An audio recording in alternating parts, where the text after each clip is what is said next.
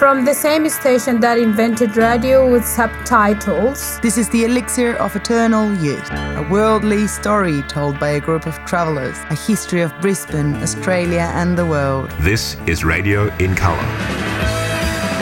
A special documentary series to celebrate four decades of Brisbane's oldest youth radio station.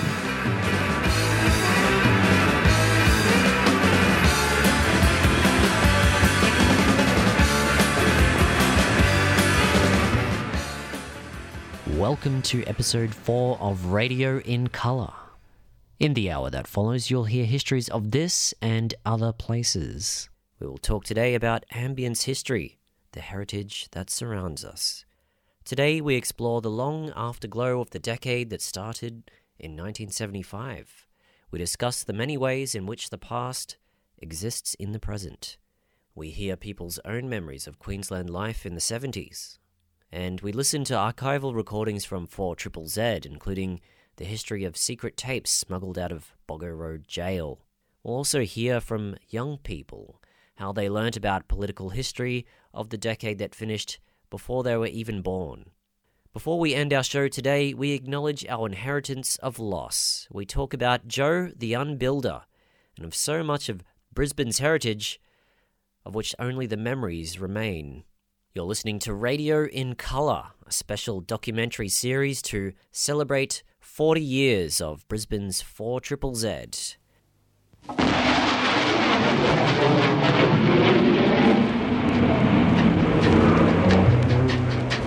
I am I am Malcolm Barr. I'm a neurology researcher interested in the medical effects of chemicals, uh, in other words, chemical toxicology.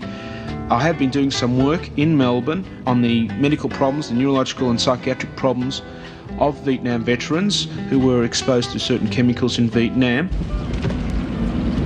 You smell that? You smell that? Napalm, son!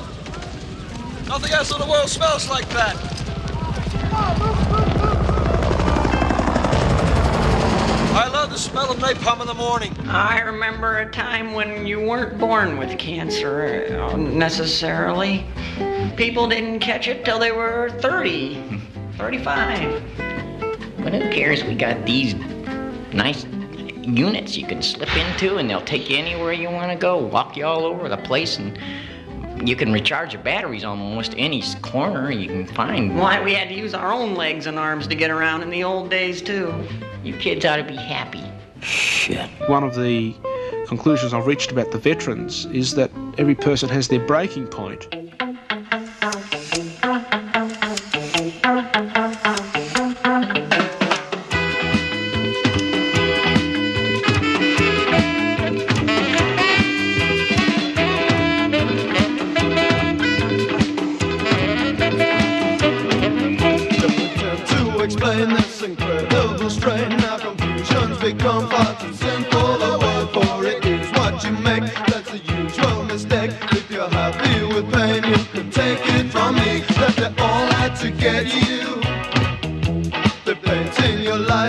Permanent gray. They all to get you.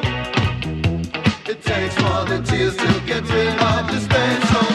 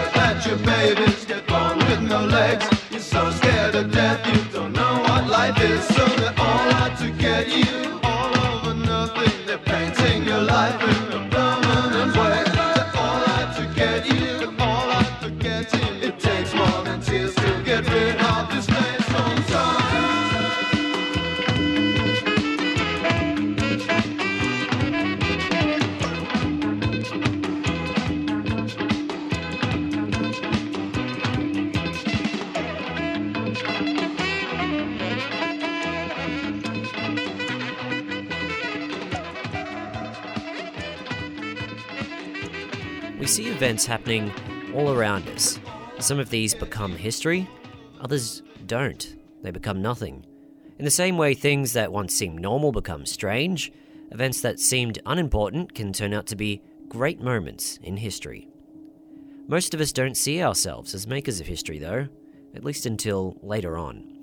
But whether we know it or not, we're all witnesses of history, though perhaps not first hand witnesses. Today's episode explores this idea. How do people witness the history of the time before their time? Starting from the perspective of young lovers of history, we look at what the movies can tell us about the Vietnam War. We ask four people born in the 1980s to discuss how movies about the Vietnam War shaped their vision of the conflict. Our guests in this story were all from different parts of the world when they watched these movies. What they have in common is they were all children when they first saw them. Movies discussed in the next few minutes include Forrest Gump from 94, Rambo, which premiered in 1985, Platoon, which was released in 1986, and perhaps the most iconic of Vietnam movies, Apocalypse Now, which came out in 1979. Born in 1980, which means obviously I missed out on all the anti-war protest, and all I got was the kind of you know lingering effects and echoes of the fact that that was a big protest movement and kind of divided Australian politics for a while. And so I mainly got it, especially as a young boy, through pop culture sources. So there was an American TV show called Tour of Duty, which did a pretty good job for an American TV show, showing that this was an ugly war and really bad and fought for bad reasons and so on. So what you saw in Viet- Vietnam, what you saw in other satellite cities was that each power set up sat- like sort of puppet regimes, and that's what happened in the south and north in Vietnam. So you had a government set up by the US, sponsored, um, wholly supported, funded by the US, and in the north the same goes. And you see this in Afghanistan, and you see this in, you know, other satellite countries. Like there were a few neutral countries like Indonesia, but in those that weren't that were in the developing world, you see this sort of creation of puppet states. Yeah, but in the movies, right, in the cultural representations of this, of the war, of the Vietnam War, there is nothing about that, about the politics of it. There's like Oh no, because it wasn't important. fighting, right? Yeah, exactly. And some Asian person Mm. who doesn't, you know, is almost immaterial. They're the prop against which the fight for freedom is is waged. Like they're not they're not material at all to the narrative. Because I think it's this this broader question. Like the whole reason we fought in these Cold War satellite battles was these greater, you know, like the the fight for a particular way of life and freedom against the communists, the Reds under your bed. And, and this perception as well, the domino effect, isn't it? That if one country, Country in Asia falls. falls, it's going to be a spread, and then all of a sudden you'll have bloody communists in the Queen Street Mall or whatever, Yeah. you know, in Brisbane. Yeah, yeah. Forrest Gump, so he's like, he's kind of nature, you know, he's like um, the savage uh, Rousseau, you Mm. know? Yeah, and, and Gump, he has gumption about him. He's not ignorant. He's just you know Oh, no, innocent. No, but he's ingenuity. in, in the in the context of what you're saying though, as a witness of history, he doesn't understand the The significance dynamics, of what he's doing. We understand the significance, Mm. and so we can, in that sense, feel better about ourselves, and we think he can feel about himself because he doesn't know. Mm. He doesn't know that he doesn't know. Um, and then movies like Platoon, which again shows that this was just kind of horrid practices of war making and and making men these disciplined um, creatures that could go off and, and do this kind of stuff. What about Good Morning Vietnam? Yeah, I mean that that was obviously, you know, a much softer Hollywood kind of take on the war because it was mainly about repression of freedom of speech. Robin Williams is prepared to say a few soft truths about the war, and so then he gets kicked out of the radio, and because he became So friends. Platoon's much more gritty and much more actually about the war. I mean, certainly. I mean, you know, that was this kind of dystopic image of these troops doing a lot of drugs, fighting amongst themselves, killing each other, and then getting bombed by their own side, and then fight, doing these awful things to the Vietnamese. I mean, that was really dark. Where Good Morning Vietnam was more like if we only had freedom of speech, It'd then all be everything would be okay. And But it's funny, isn't it? Because it was a war fought in another arena. So it was about, US politics and about Russian politics, but the actual effects of the war were felt by a population who had nothing to do with anything at all that had anything to do with the war. And the whole war for America and historians becomes something around, well, this is, you know, the, the role of the media in war, for example, and the freedom of speech and the the disaffectation of a, of a country and its youth when you see the effects of war because you've shielded them before that. And suddenly you've got you know like mass protests because they see cameras showing you know i mean that image that iconic image of that naked child running or screaming along the the road in vietnam and you know you're suddenly faced with the atrocities that war brings. I think that's an interesting thing about the representation in movies with the Vietnam War because there seems to be much more emphasis on human story. So, what you might call post traumatic stress disorder, or like Rambo is a good example where, where think, people come back and they're broken people. Whereas that's not so much of a strong narrative in, in World War One and World War Two movies because they're successful. So you wonder to what degree the breakdown of individuals, yeah, is a kind of alibi for bad reasons for going to war and for losing. Um, there's much more emphasis there. And I think it's also interesting that there's not much more of a connection made between something like uh, Vietnam and, say, the first Iraq War. yeah Uh, and they fit into much diff- more different perspectives than something like World War One and Two. Yeah, so I think Victor plus Good with- Reasons is very different to well, we need to focus on. Like I said, it, it's, it seems to be a criticism, but maybe in a sense it's an alibi because we can concentrate on terrible individual cost and then not actually look at the political reasons, not actually look at the loss. Um, and talk about the ingenious traps that Vietnamese were able to you know, lay made out of bamboo.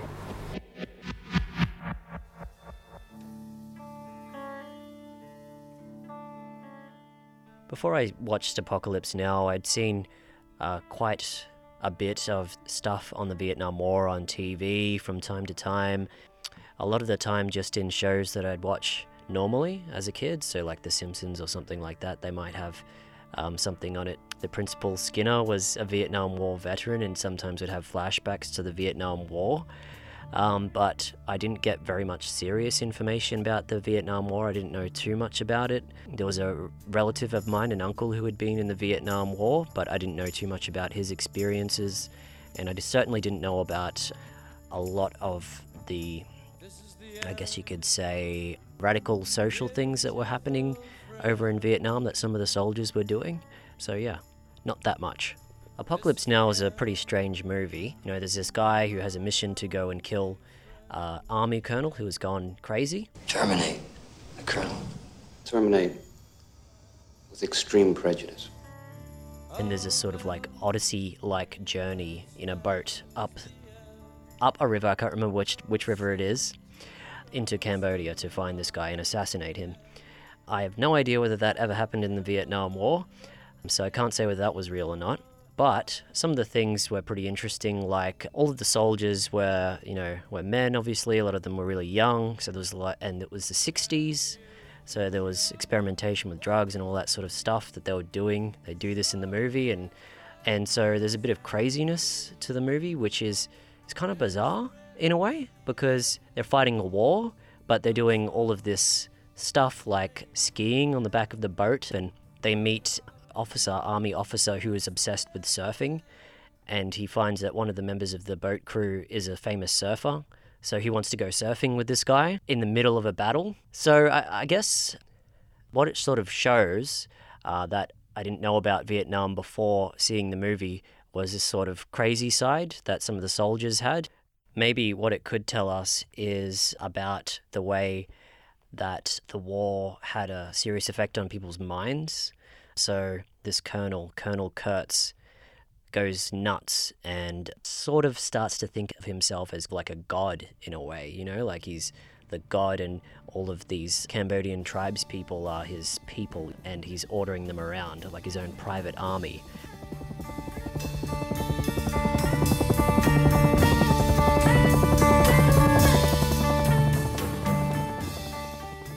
Veterans March, Washington, D.C., 25th of April 1971. John Pilger. The US invasion of Cambodia in 1970 to destroy Viet Cong bases intensified anti Vietnam War demonstrations around the world. The war did not end until April 1975 when the South Vietnamese government surrendered and Saigon fell without a struggle. The truth is out Mickey Mouse is dead. The good guys are really the bad guys in disguise. The speaker is William Wyman from New York City. He is 19 and has no legs. He sits in a wheelchair on the steps of the United States Congress in the midst of a crowd of 300,000, the greatest demonstration America has ever seen. He has on green combat fatigues, and the jacket is torn where he has ripped away the medals and the ribbons he has been given in exchange for his legs. And along with hundreds of other veterans of the war in Vietnam, he has hurled them on the Capitol steps and described them as shit.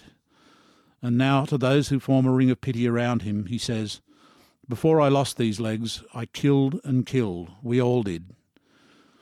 Jesus, don't grieve for me. All week, the veterans have been in Washington. Never before in this country have young soldiers marched in protest against the war they themselves have fought and which is still going on. They have stopped Mr. and Mrs. America in the street and told them about the gore and what they did, which they describe as atrocities. They have marched or tried to march a battalion of shuffling stick figures to the De- Department of Defence, where they have tried to give themselves up only to be told by a bemused one star general, Sorry, we don't take American prisoners here. Dale Granada, a former quartermaster on a destroyer, shouting through a loud hailer, describes to rush hour shoppers how he helped to raze a Vietnamese village.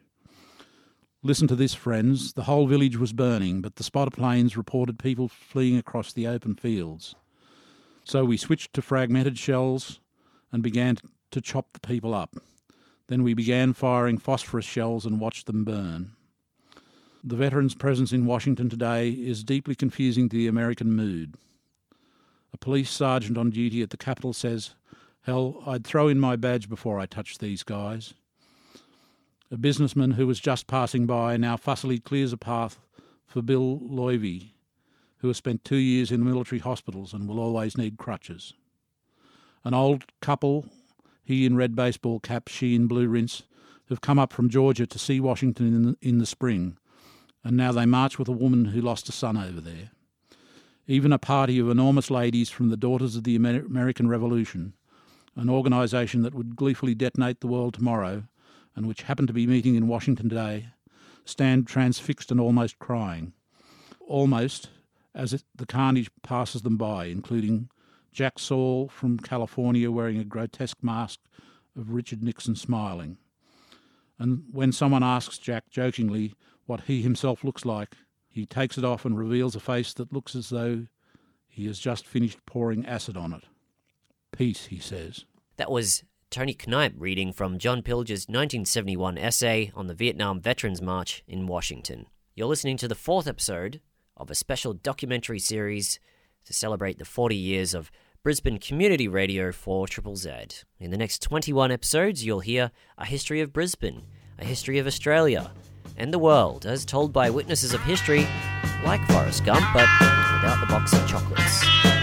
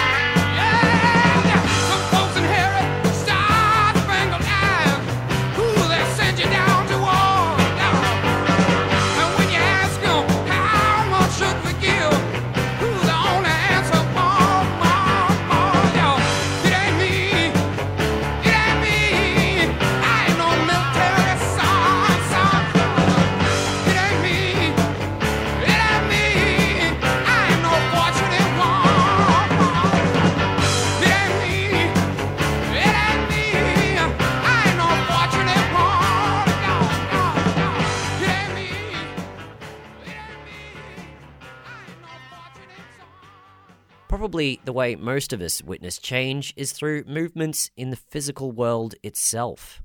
But I'm not talking so much here about the seasons or the tides or even climate change. I'm talking about our built environment. I'm talking here about the changing face of an iconic area just south of Brisbane City. It's not a suburb, really, it's a place. Boggo Road Jail was a notorious institution that only closed down in the late 1980s. Coming up, you'll hear archival recordings of the Boggo Road riots from 1984, and more recent recordings featuring the Historical Society that operates heritage tours in the old jail. Research for this piece was contributed by Dr. Heather Anderson from the University of South Australia. Heather is a long serving volunteer with 4 Triple Z. Prisoners at Brisbane's Boggo Road Jail took it over for five days and burnt about a third of it down. For years before that riot, prisoners had been complaining unsuccessfully about inhumane treatment and living conditions. Amongst their grievances are routine bashings and intimidation, rotten food, an unfair parole system, and severe restrictions on visits and letters.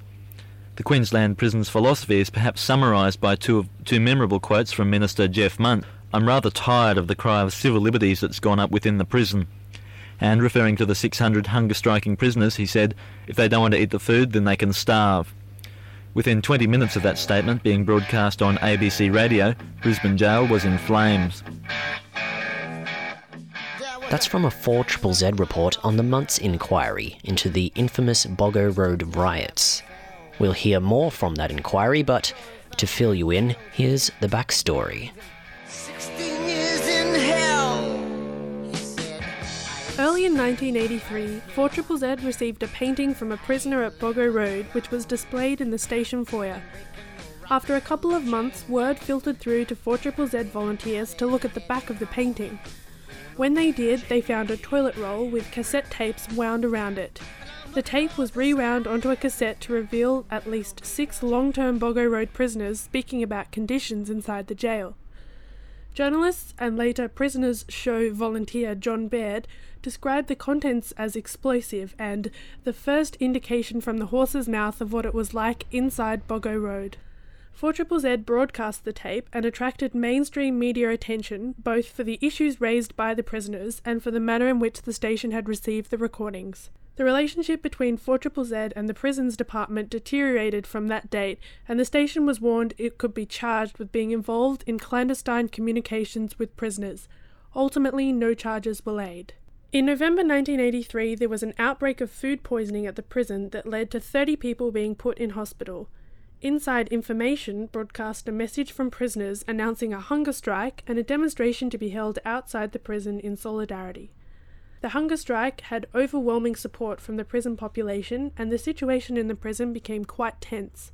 The then Prisons Minister Geoff Muntz, new to the job at the time, held a press conference and, when asked about the hunger strike, said, The protesters have been offered food, and if they don't eat it, then they can starve for all I care. 4 Z journalists were covering the press conference, recording the minister's comments, and broadcast them.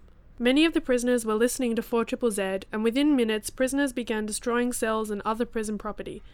Fires broke out in several areas, screws and riot gear retreated from the wing areas and called in police reinforcements to maintain security on our outer walls. During the first night of the riot, journalists and activists managed to speak to prisoners in one of the wings. Prison officers moved in to prevent them from continuing to do this. One prisoner shouted, The screws are outside my cell. They're going to give me a hiding for talking to you. Hey, if they're going to bash me, you can watch.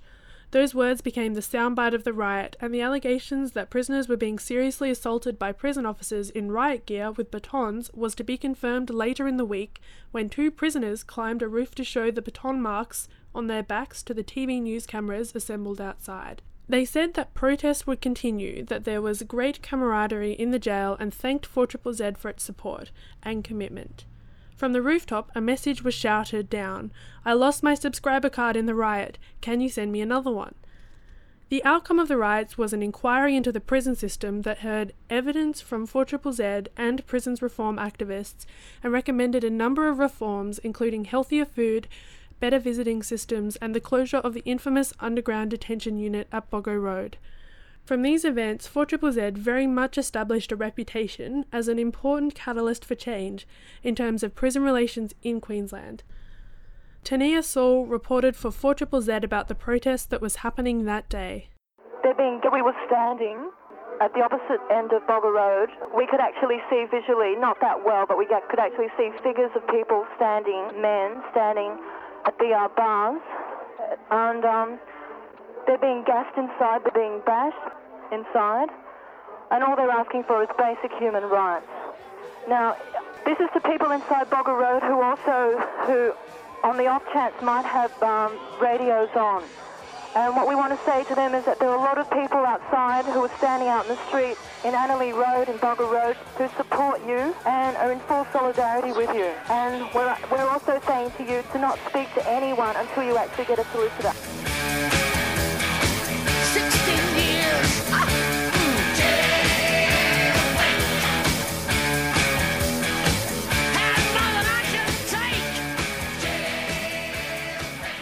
In the aftermath of the riots, Prisons Minister Geoff Muntz was forced to hold an inquiry into the matter.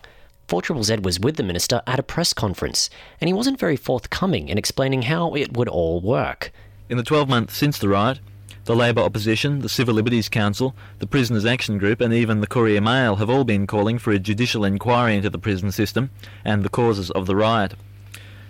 Muntz has consistently refused this and has only allowed one highly controlled media inspection of the jail. That was in April. But last week he announced a different sort of inquiry into claims that the jail was badly administered and that prisoners were buying parole, selling drugs, and running bookmaking outfits. These claims have originated from the Special Squad, an elite group of prison officers noted for their hardline views on punishment. They form the right wing of the Prison Officers Union.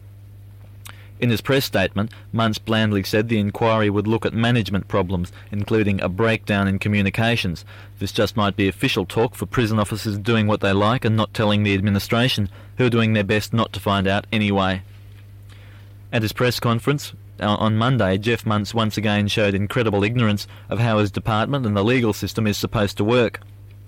To every question about the details of the inquiry's legal powers and, and public access to it, he simply said anyone with allegations could come forward as long as they had evidence.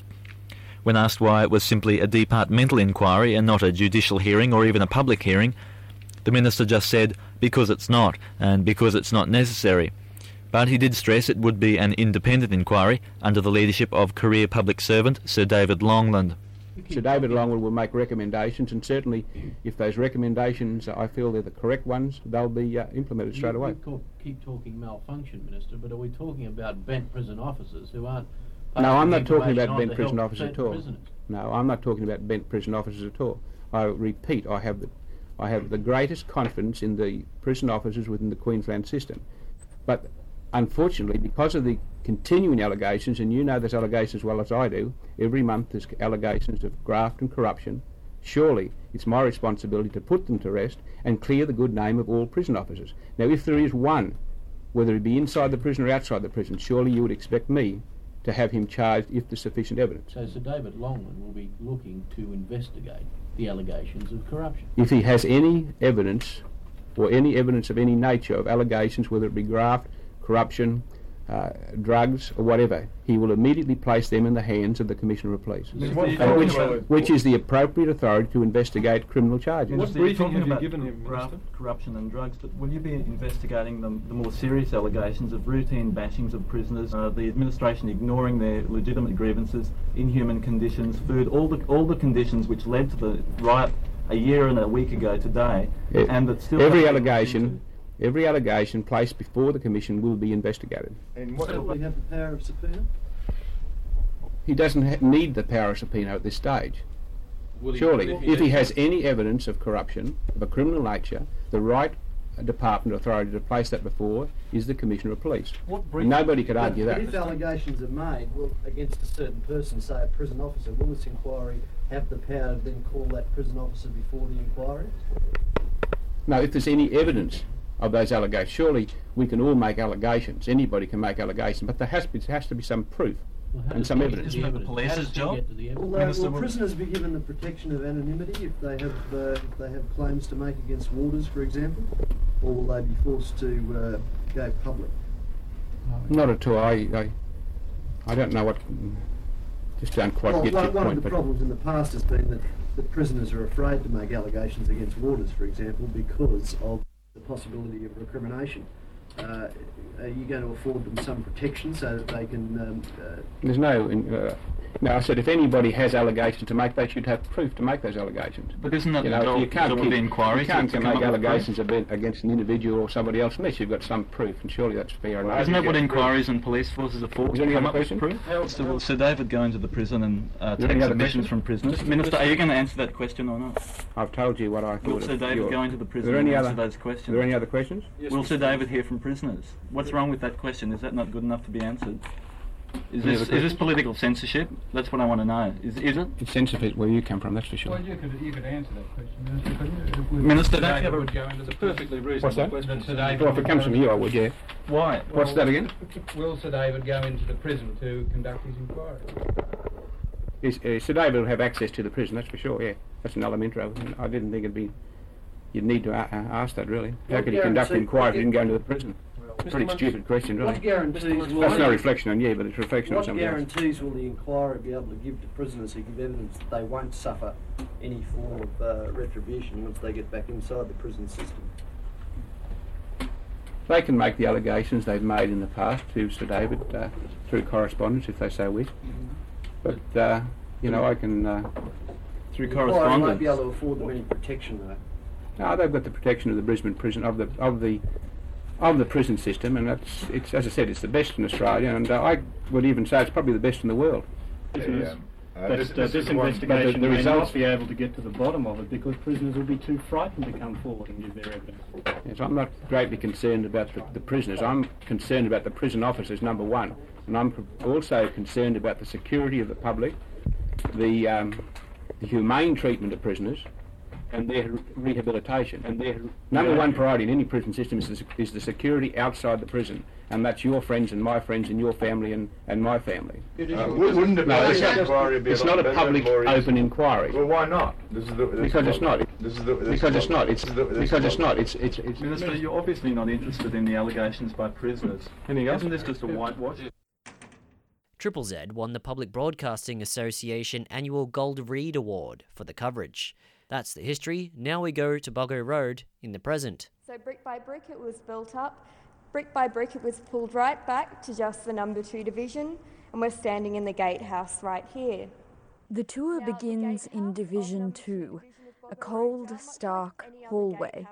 It's where women were first sent, and was eventually closed in 1989 after dramatic escapes, hunger strikes, and rooftop protests. Keep an eye on things. In fact, in situations where an officer were not properly keeping an eye on things in the gatehouse, there would be an escape.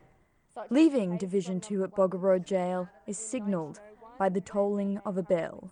I'm here with someone who knows a lot about Ewing and, in fact, a lot about this entire prison. His name is Jack Sim. and I'm the director of Boggo Road Jail and Proprietary Limited, who hold the licence to operate tours and events at the prison. E Wing, uh, and it's one of the three original surviving um, prison cell blocks here at Boggo Road Jail's number two division. What are the purposes of the, the three tours that you hold here at the jail? The, there's a long and rich history to be told within these walls. So we have a standard history tour, which talks about everything from what prisoners ate through to you know, what it was like uh, to be locked in these cells. We have an escapes tour, which looks at the escapes from the prison, and there are quite a number of some of Australia's most uh, infamous jailbreaks happened here. And then we also have a nighttime ghost tour as well, which captures the old ghost stories from former prisoners and uh, and officers that walk this place at night. We we hope that when people come and do the tours here, that they get a real sense of the people, the characters, from prison warders and officers through to um, the story of male and, and female prisoners and life inside what was arguably the most notorious prison in the 20th century in Australia. And so, what's the current situation with the tours? Well, the current situation is that as at the end of um, October, that uh, the jail um, will close for guided tours. The, the jail is to be redeveloped, and uh, the jail and surroundings is to be part of a, a, a, a, wider reuse of what was once the, the jail reserve parts of the jail, and indeed the, the modern parts of the jail dating to the ni- late 1960s, 1970s. Um, it is planned that they will be demolished. Uh, I'm Daniel Gray. I'm a tour guide at Boggo Road Jail. I'm concerned uh, that there'll be um, uh, a bit of amnesia. We, we tend to have a bit of a short memory here in Queensland, and uh, one of the things that I've really enjoyed about working here has been uh, talking to people about the history of the place. We, we tend to uh, sort of forget uh, the unhappy parts of Queensland's history a lot of the time, and one of the things that I think it's very important about running tours or even having any kind of education about Boggo Road Jail is uh, acknowledging that we've we've done the wrong thing in the past.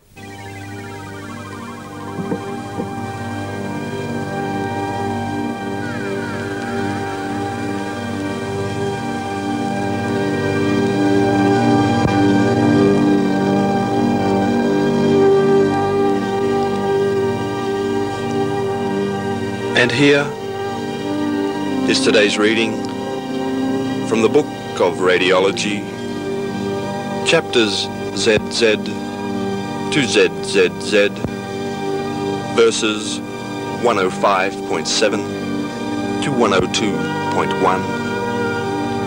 And here beginneth the lesson. And it was around that time when things and other things had come to pass. For it was the latter part of the 19th millennium, and throughout the land, and up and down the coast, and in the area known today as Brisbane, were not the people subjected to the plague of the AM radio stations from which emanated the music, lifestyles, and politics of the cloth-eared, repeated on the hour, ad nauseam, ad nauseam, ad nauseam,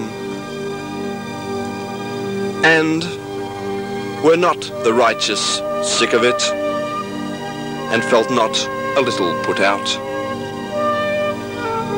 For in their minds they knew there must be something better than the oppression of music lovers, blacks, prisoners, and stereotypes of all sexes. And yet, even though the word stereo FM had not yet formed upon the lips of the powerful tribunes, in the steamy thickets of tropical undergrowth, among the wooden stumps of their peculiar dwellings, and in the hearts of those with the vision, the devious plans of callow youths were already being laid. And here beginneth the lesson. Our story beginneth on a tiny windswept dot on the great Pacific rim. Born into isolation, the inhabitants have developed a peculiar social system based on tow trucks, aerobic supervillain worship, and a sudden uneasiness in the stomach whenever the French colonialist pig dogs have an atom bomb test. It is day three since the last test, and already the giant mutant lobsters. Mutant lobsters? Whoops, sorry, wrong movie. That was I was an unborn fetus atom bomb victim. Why don't we start again? When thinking about built histories, they don't always evolve in a nice way. There's much to be missed in the way cities around the world have changed over the years. For quite a while, Brisbane was seen as the big country cousin to the more developed, more cosmopolitan cities to our south. It wasn't until the 60s that we even had a proper sewerage network installed. But the way the city changed in the next couple of decades is for many as much a story about what was knocked down as it is for what was put up. The Bjelke-Petersen era of 1968 to 1987 was famous for development. That is, ill advised and widely resisted urban expansion and high rise development that led to a lot of Brisbane's built and natural heritage being destroyed. The story of the midnight demolition of the Cloudland Ballroom and the Bellevue Hotel are well known examples of the operations of the Queensland Government. Today, we look at different aspects of Queensland's invisible heritage, a more subtle and perhaps intimidating aspect of its political history, which is the climate of fear and repression that the government built, and the resistance and rebellion it begat from many young people, including many who volunteered at Radio 4ZZZ in the early days. You'll hear from long term 4ZZZ announcer and board member Andrew Bartlett, as well as from the Premier himself shortly. But before we do, here's Peter Rowita discussing how the government inspired and drove Brisbane's musicians. We are with Peter Rowita, who's the station manager at Radio 4EB 98.1 FM. And so, Peter, we want to talk with you about one song from the 70s that you like. Which song would that be? Being from Brisbane, I'll have to select the Saints and I'm Stranded. And so, how, how would you say that this song is representative of the 70s? I think uh, back in those times, I guess we didn't have the communication that we have now. And uh, often there's that ability to just be away from people. And in particular, sometimes, yeah, feel like you're left out or left behind in some instances, yeah. And how is this song meaningful to you? Do you remember listening to it when you were growing up? Uh, yeah, uh, definitely. Uh, I was I was hearing it later than uh, '76 because I was only uh, quite young when it was first released, uh, but definitely hearing it many times over the years, and uh, you know, you know the words, you can sing along, and um, uh, definitely, yeah, and being positioned in uh, uh, the inner city, uh, definitely, you know, when people can uh, see, you know, old real estate and uh, think about where the song and, and even the film clip where it's positioned and stuff like that, it's, it's nice. So, so what's the story of the song? What do the lyrics say? Well, it's uh, it's basically being stranded outside of the city, um, and uh, you know, uh, just rough detail, but because uh, the band, you know, back in the days, you know, some people might have been out Ipswich way or in Brisbane, and and you know, relying on the train service and uh, getting getting to the inner city, and then um, obviously the systems are not as good as they are today, and uh, being rock and roll and uh, being able to be with your friends is a is a key part of. You know.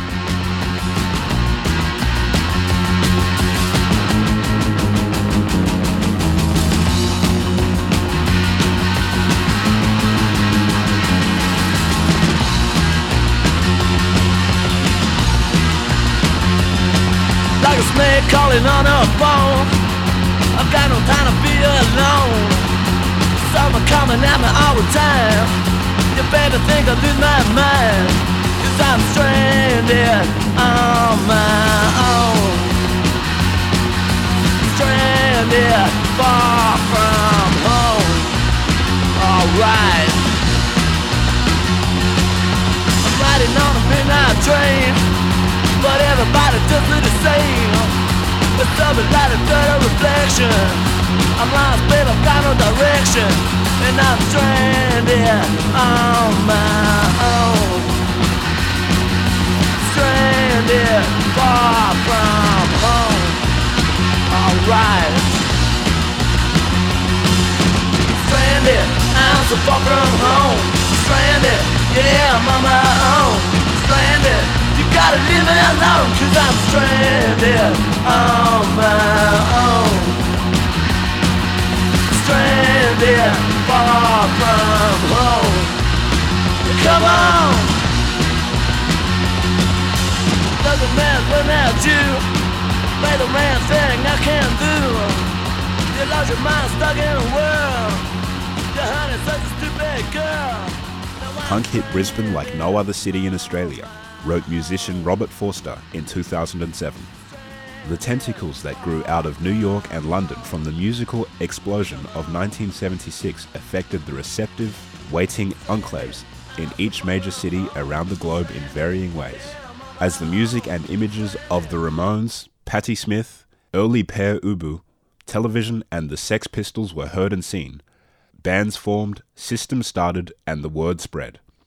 Brisbane was different for two main reasons we had Bjelke-Petersen and the Saints. Bjelke-Petersen represented the kind of crypto fascist, bird brain conservatism that every punk lead singer in the world could only dream of railing against.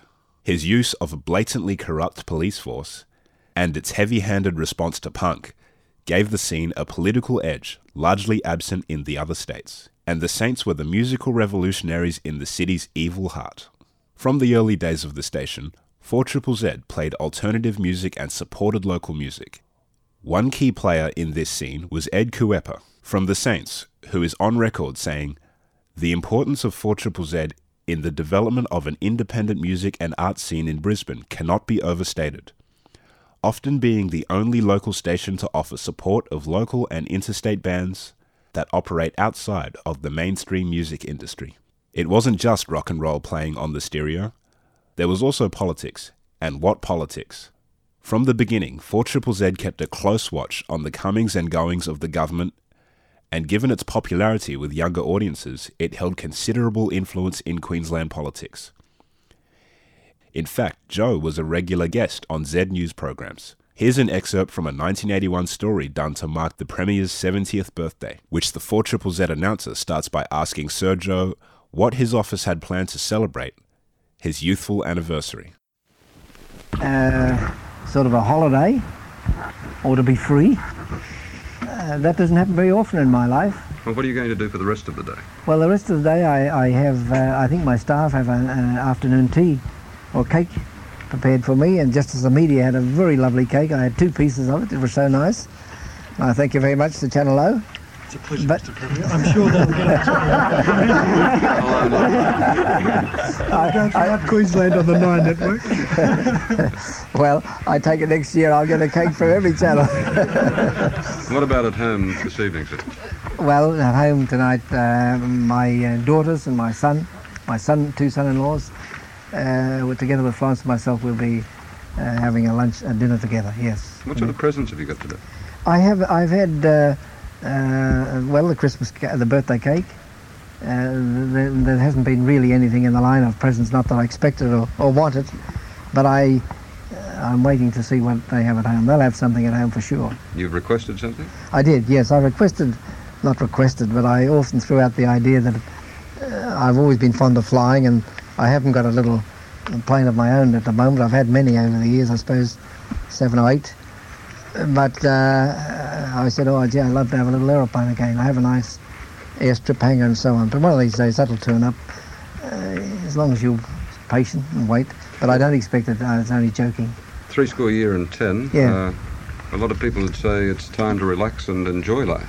Well, I, I am enjoying life very much now. And uh, generally I am very relaxed, otherwise I wouldn't survive the, the pressures or the uh, long hours. Quite, because quite apart from the political pressure, the, the uh, one that takes coping with is this from, from early morning in the morning, half past five this morning, till say often midnight. It'll be close to midnight tonight. And here in the city and in politics, that goes on night after night after night. Isn't it getting to be too much, though? No, it isn't because I can manage. I enjoy it, and uh, I, I like uh, being active, and and it's a challenge. Well, when do you give it up, sir? Well, I I wouldn't know. I'm committed for the next three years, that's sure. And the next election, I guess when that time comes, it'd probably be an election that I would uh, take a part in for sure. Ineffectual opposition from the Labour Party, a politicised police force and public service, as well as heavily skewed electoral boundaries, all helped Sir Joh Bjelke-Petersen rise to power and stay there as Premier of Queensland between August 8, 1968 and December 1, 1987. The man ruled as Premier of Queensland for 19 years, with almost total disregard of Parliament, the bureaucracy, and convention. His term in office came to an end with the findings of the Fitzgerald Royal Commission into Police Corruption. In a journalistic investigation from ABC's Four Corners, aired on May 1987, journalist Chris Masters reported that police in Brisbane had been ignoring and even condoning illegal gambling, organised prostitution, and drug trafficking. The program, titled The Moonlight State, alleged that police were being paid $100,000 a month by massage parlour and illegal casino operators. The day after the program, an independent judicial inquiry was announced into the long standing rumours that senior police were being paid to protect organised crime. People who remember the time, among them 4ZZZ volunteer Andrew Bartlett, say the worst aspect of the police corruption was not the kickbacks for illegal brothels and casinos, it was the gross abuse of police powers to intimidate political opponents.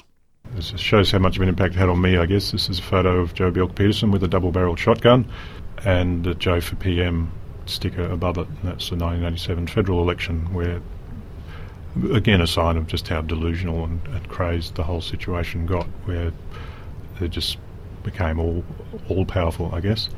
Uh, because Queensland doesn't have an upper house, then the government can just do what it likes, and it was very much that, that feel about this untouchable, you know, king at the top of it all, and a, a group of people, again, developers and business people looking for big bucks for themselves, convince themselves somehow that he could actually become prime minister, which is just lunacy, but that just shows the lunacy of the times that, that a lot of people somehow thought it was a viable prospect. So and I guess the photo of him with his shotgun. Um, bit of the Wild West feel to the whole place at the time, and you know the sheriff running people out of town.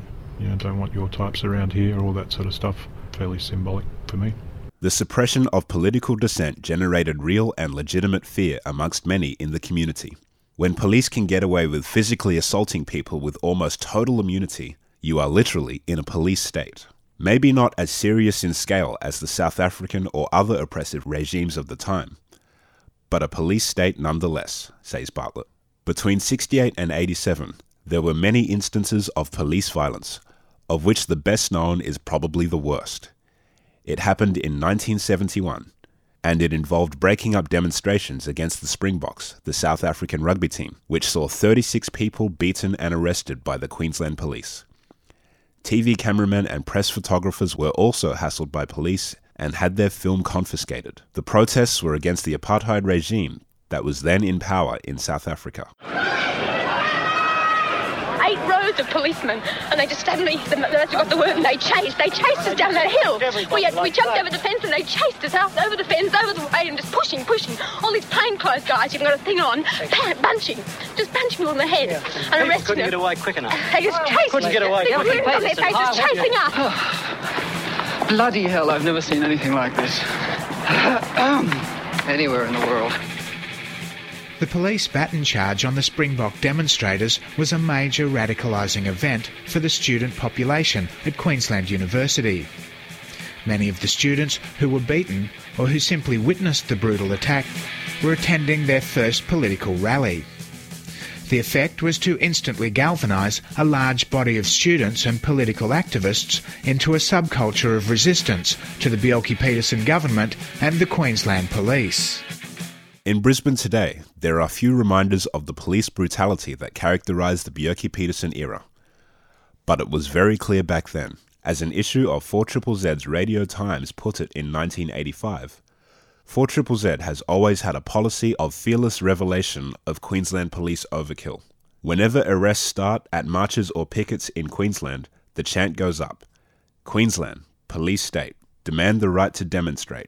As you're being dragged off to the paddy wagon, it's nice to have the issues defined so clearly. Back in the 70s and early 80s, political activists were continually having their houses raided and searched, with the constant fear that drugs might be planted. Cars were followed and often stopped, and occupants questioned or searched for no particular reason. Racist behaviour by law enforcement agencies has a long history in Australia. But the mistreatment of Aboriginal people in this era was extreme, all creating a suspicion and resentment which will burn deep amongst many Aboriginal people for years to come. And for a while there, it sounded like Joh would be Queensland's premier expert commodity. But luckily, that didn't come to pass. Here's what you need to know about how Joh's tilt for PM led to the end of his term. But first, we listen to local experimental musicians, Topology, with a song about these events. That has been dishonest. We want an honest, open government, men that we can trust. Men that will inspire confidence in the community. We, we no longer want a, dis, a discredited government, a government uh, that has been dishonest on, on various occasions.